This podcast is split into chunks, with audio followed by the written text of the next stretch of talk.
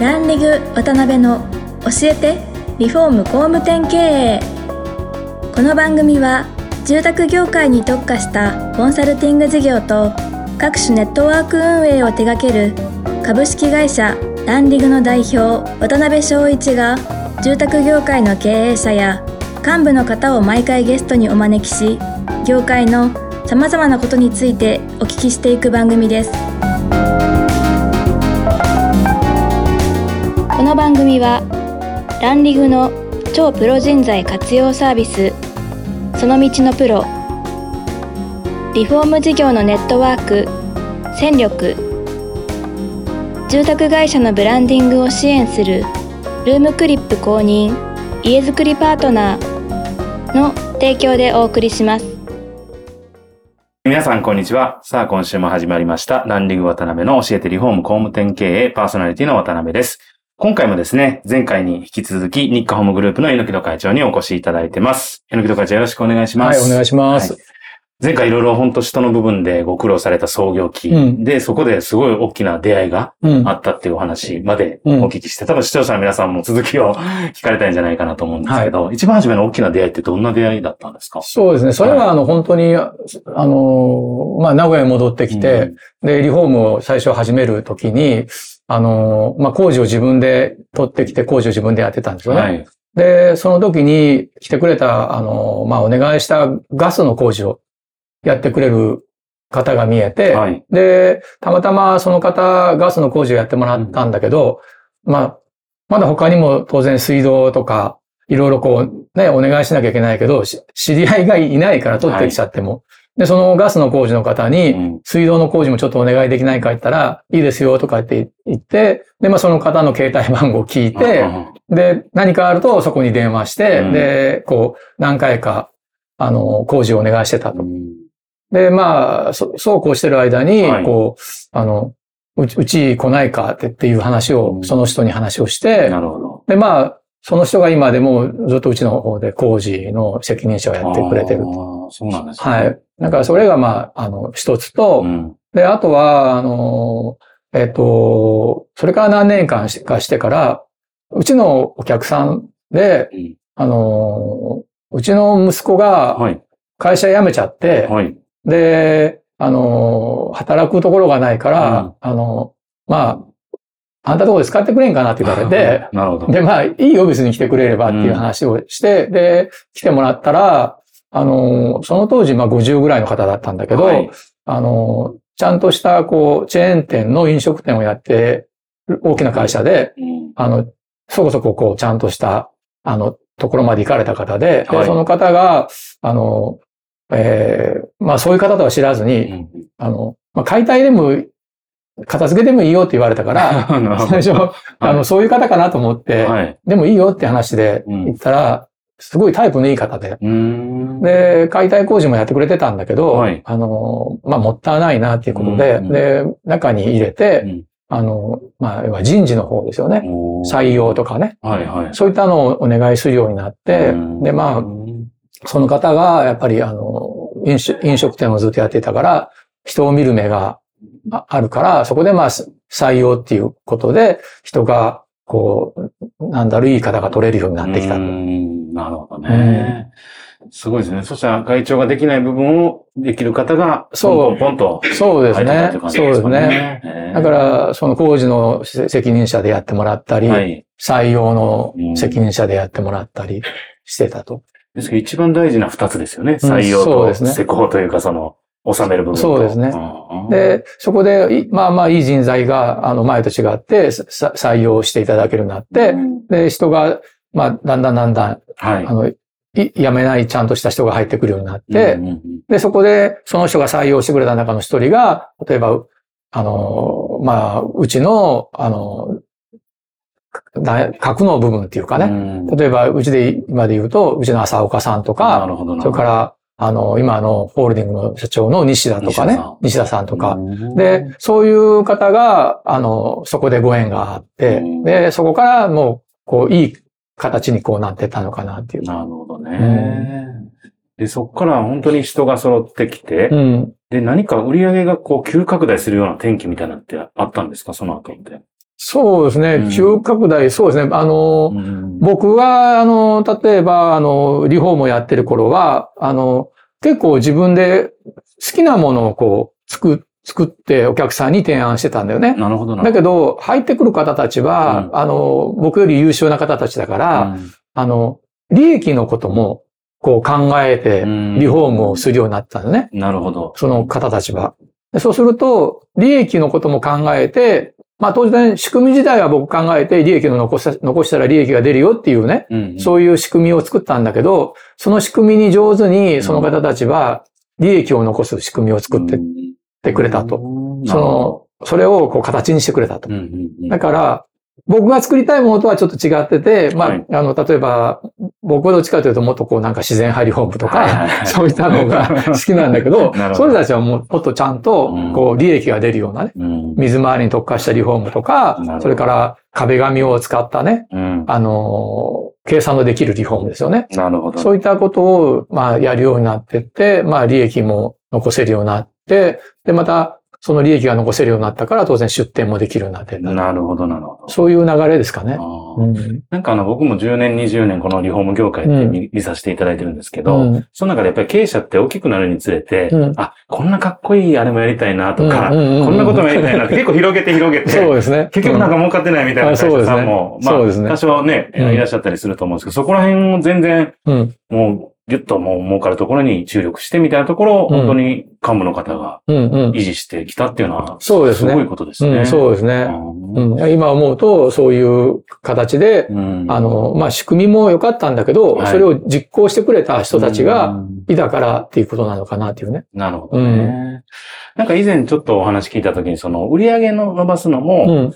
やっぱり120%みたいなところを、うんこう目安にみたいなことを会長おっしゃってたと思うんですけど、うんうんうん。そのあたりって無理してこう、無理してというか結構頑張って130、140みたいな時期もあったと思うんですけど、うんうんうん。やっぱり120みたいなところが、ああ、なるほど、なるほど。台になるんですかね。そうですね。あのーえっ、と、まあ、リフォームの場合どうしてもし人に依存する仕事だから、そうですね。あのー急激に売り上げ上げていくってことは、はい人がそれについていけなくなるから、うんうんうんだから、やっぱり、あのーまあ、人、人、物、金っていう、こういうの、バランスがあるんですよね。で、それを見ていくと、だいたい120から130ぐらいっていうところが、あの、ちょうどよくて、で、例えば一気に150まで伸ばしちゃうと、はい伸ばせるかもしれないけど、うんそこで無理しすぎると、ついてこれない人とか、まあ資金繰りに困ったりとか。そうん。だから、その辺はやっぱり、いつもバランスですよね。そこの部分は、うんあの、考えながら、あの、実はすごく慎重だから、実は。実はすごく慎重なんですよね。なるほど、なるほど。うんだからそこをこ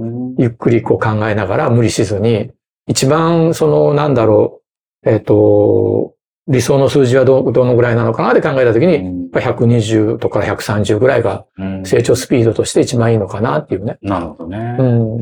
なんか会長のこのいろんなお話聞く中での視点で、うんやっぱり人をいかに定着させるかとか、うん、そうですね。成長させるかみたいなところあると思うんですけど、うんそういうのも考えてもやっぱり120とか、うん。125とか、うんそれぐらいなんだろうなっていう、うん、そう、そうですすね。そんなうん数字ですね。それが一番いいと思いますね。なるほどね。はい。で、そういうこう伸びていかれるプロセスの中で、やっぱり日韓ハムさんといえば初めやっぱりこのチラシっていうところの、うん。まあ戦略がものすごい変わったられてみたいなところあったと思うんですけど、うん、うん。あれは会長がもともとこう、うん。他社さんとかを参考にされながらそうですね。作っていかれたそうですね。感じですか？はい。うん。あの、まあ、前にもお話ししたと思うんですけど、あの、えっ、と、あの、埼玉県の奥田さんですよね。あのチラシがピンクの、まあ今は、あの、奥田さんのチラシも変わっちゃったんだけど、うん。ピンクの犬がなんかキャラクターになってて、はい。で、なんか、あの、それを、シロアリの業者が持ってみえて、はいで、こんな面白いのあるぞとかって言ってうん。持ってきて、で、見せてもらった時に、うん。あ、これいいよなと思って、うん。で、すぐに、その、うちの姉さんの知り合いの漫画描く人がいて、はい。その漫画家の人にちょっとお願いして、うん。こういう感じのものを作ってくれんかなって。で、まあその時に、あの、えっ、と、あそこのチラシはピンクのね、はい。可愛いチラシだったんだけど、うん。あの、どうしたらし見てもらって目立つかなとうんっていうところで、あの、い色がね、うん。例えば黄色い色あったら目立つだろうとか、はい。で、その頃はなんか幸せの黄色いハンカチとかっていうのが 流行ってて、えーで、そういう黄色が、まあ、ラッキーカラーだよね、とか、うん。で、あと、あのーあれですよね、あの、こっちの名古屋で言うと、米田さんとかね、ねココイチさんとか、はい。そういったものとか、うん。あと道路標識でも、うん黄色とか、あの、結構ね、オレンジとか、うん。あの、目立つ色が使ってあったから、まあそういうのと、で、紙代も、うん。もう、もうほん、本当に何何千でも安くね、したいということで、一番安い紙で、うん。で、印印刷も、あの、カラーだと4色になるんだけど、はい。あの、1色でもやったんだけど、1色だとちょっとやっぱり弱くて、なるほど。で、奥田さんが多分1色でやったったと思うんだけど、まあ、もう1色はやっぱり入れたいねということで、うんうんもうそこをちょっと無理して2色にしてう、んで、あのー一番目立つような色にしたのが今のチラシの原、あのーまあ、元になってて、で、それがずっと今でも続いてるのかなっていうね。はいでそこでまあ完全反響型みたいなところへのうん。切り替えって行われたと思うんですけど、うん、そうですね。やっぱりそれによって全然やっぱりいろんなものが変わってくるんですよね。そういう集客の仕方そうですね。うんだから、集客っていうのはやっぱりビジネスで一番大事だから、集客のね、一つこう、あの、なんだろう、鍵になるものがね、はい。だから手に入るっていうのがすごく大事で、で、それをもっとこうより良くししたいと思って、えーもう、どうだろう、4、5年ぐらいはずっとチラシを枕元に置いといて、勝ちました。で、枕元にあるチラシをはい。見ながら、夜夜寝るときにね、はいで見て、あ、ここをちょっとこう直そうかなとか、うんでちょっとずつこう修正していくんですよね。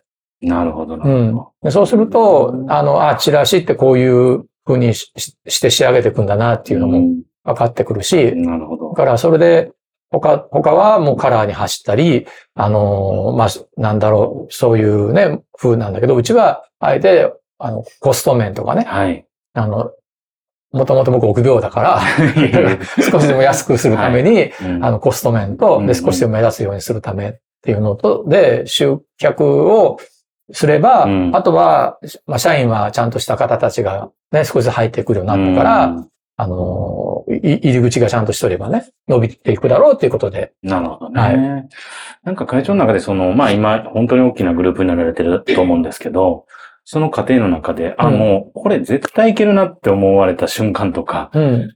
あ、これこのままやっていけば間違いないなって思われたようなうん。ポイントとか、なんかそういうのってありますか、うん。それはやっぱ出店でしょうね。あ出店出店して、で、ここで出店して、最初は県内ですよね。うん、県内に出店して、はいで、まあ、チラシと合わせてやっていくと、あ、そこそこ売り売り上げ立つじゃん。うん。で、それが何店舗かやっていくと、まあ、これどこ行っても行けるよねって。うんうんうんうん例えばよその地域に行っても。はい。そうなったらもうどんどん出店できるよねって。出店が加速していったといううん。うんうん。そっか。それが掛け算になっていくというか。そうですねそこのはい種ができたなってうん、そうですね。思う瞬間があられたわけですね。そうですねはいえーなるほど。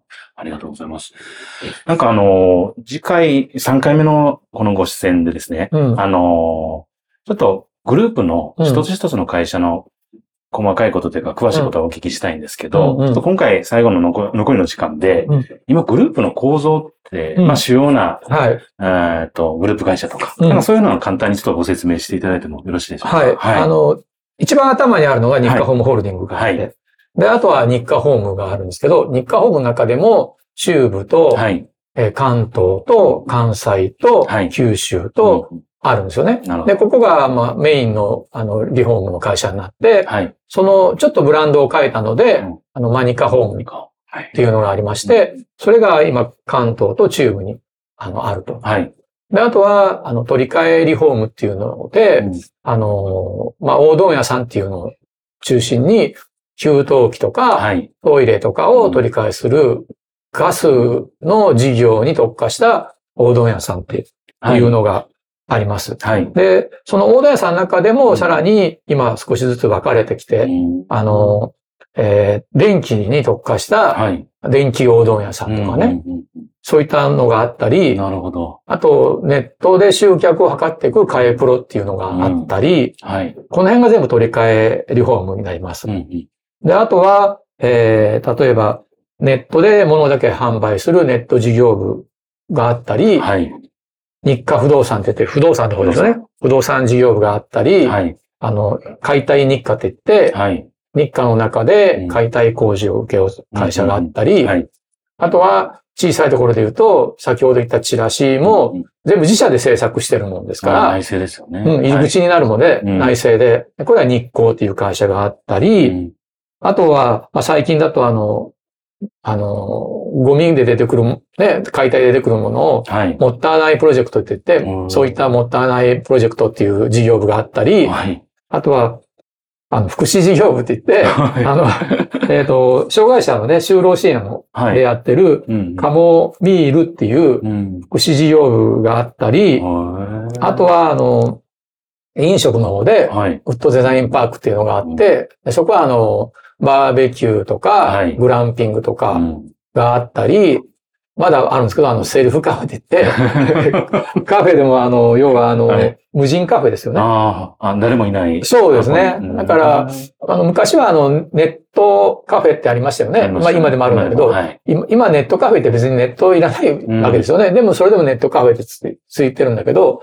だからもう時代が変わってきて、うんネットはなしで自分が持ってるもんで、無人のカフェの方がいいだろうということで、うん無人のセルフカフェがあったりな、るほど、なるほど。あとはあのーえーまあ、あの、ニッカーっていうね、意味か。うん、キャンピングカー事業部ですよね。ああ、ちょっとお聞きしたことありますけど、はいももう進まれてるんですか？そうですね、あの、お店があって、で、そこでやってるんだけど、うんまあ、まだまだ、あの、事業部の中では、あの、その儲かってる事業部もあるし、うん儲かってない事業部もありますけど、なるほど、ななんるほど。かい、いろんなことに興味しちゃってるっていう すのが。ごいですね。はい。ちょっと一個一個の細かい内容とかは、はい次回でお聞きしたいんですけど、はいそれは、そういうふうにどんどんどんどん新しい業態を増やされていってるっていう、一つの共通する考え方ってどういうところになるんですか？そうですね。あの、す最初は、はい。あの、えっと、自分がやりたいなっていうのもあったんだけど、ん。だから、やりたいなっていうものと、やらなきゃいけないものと、それから、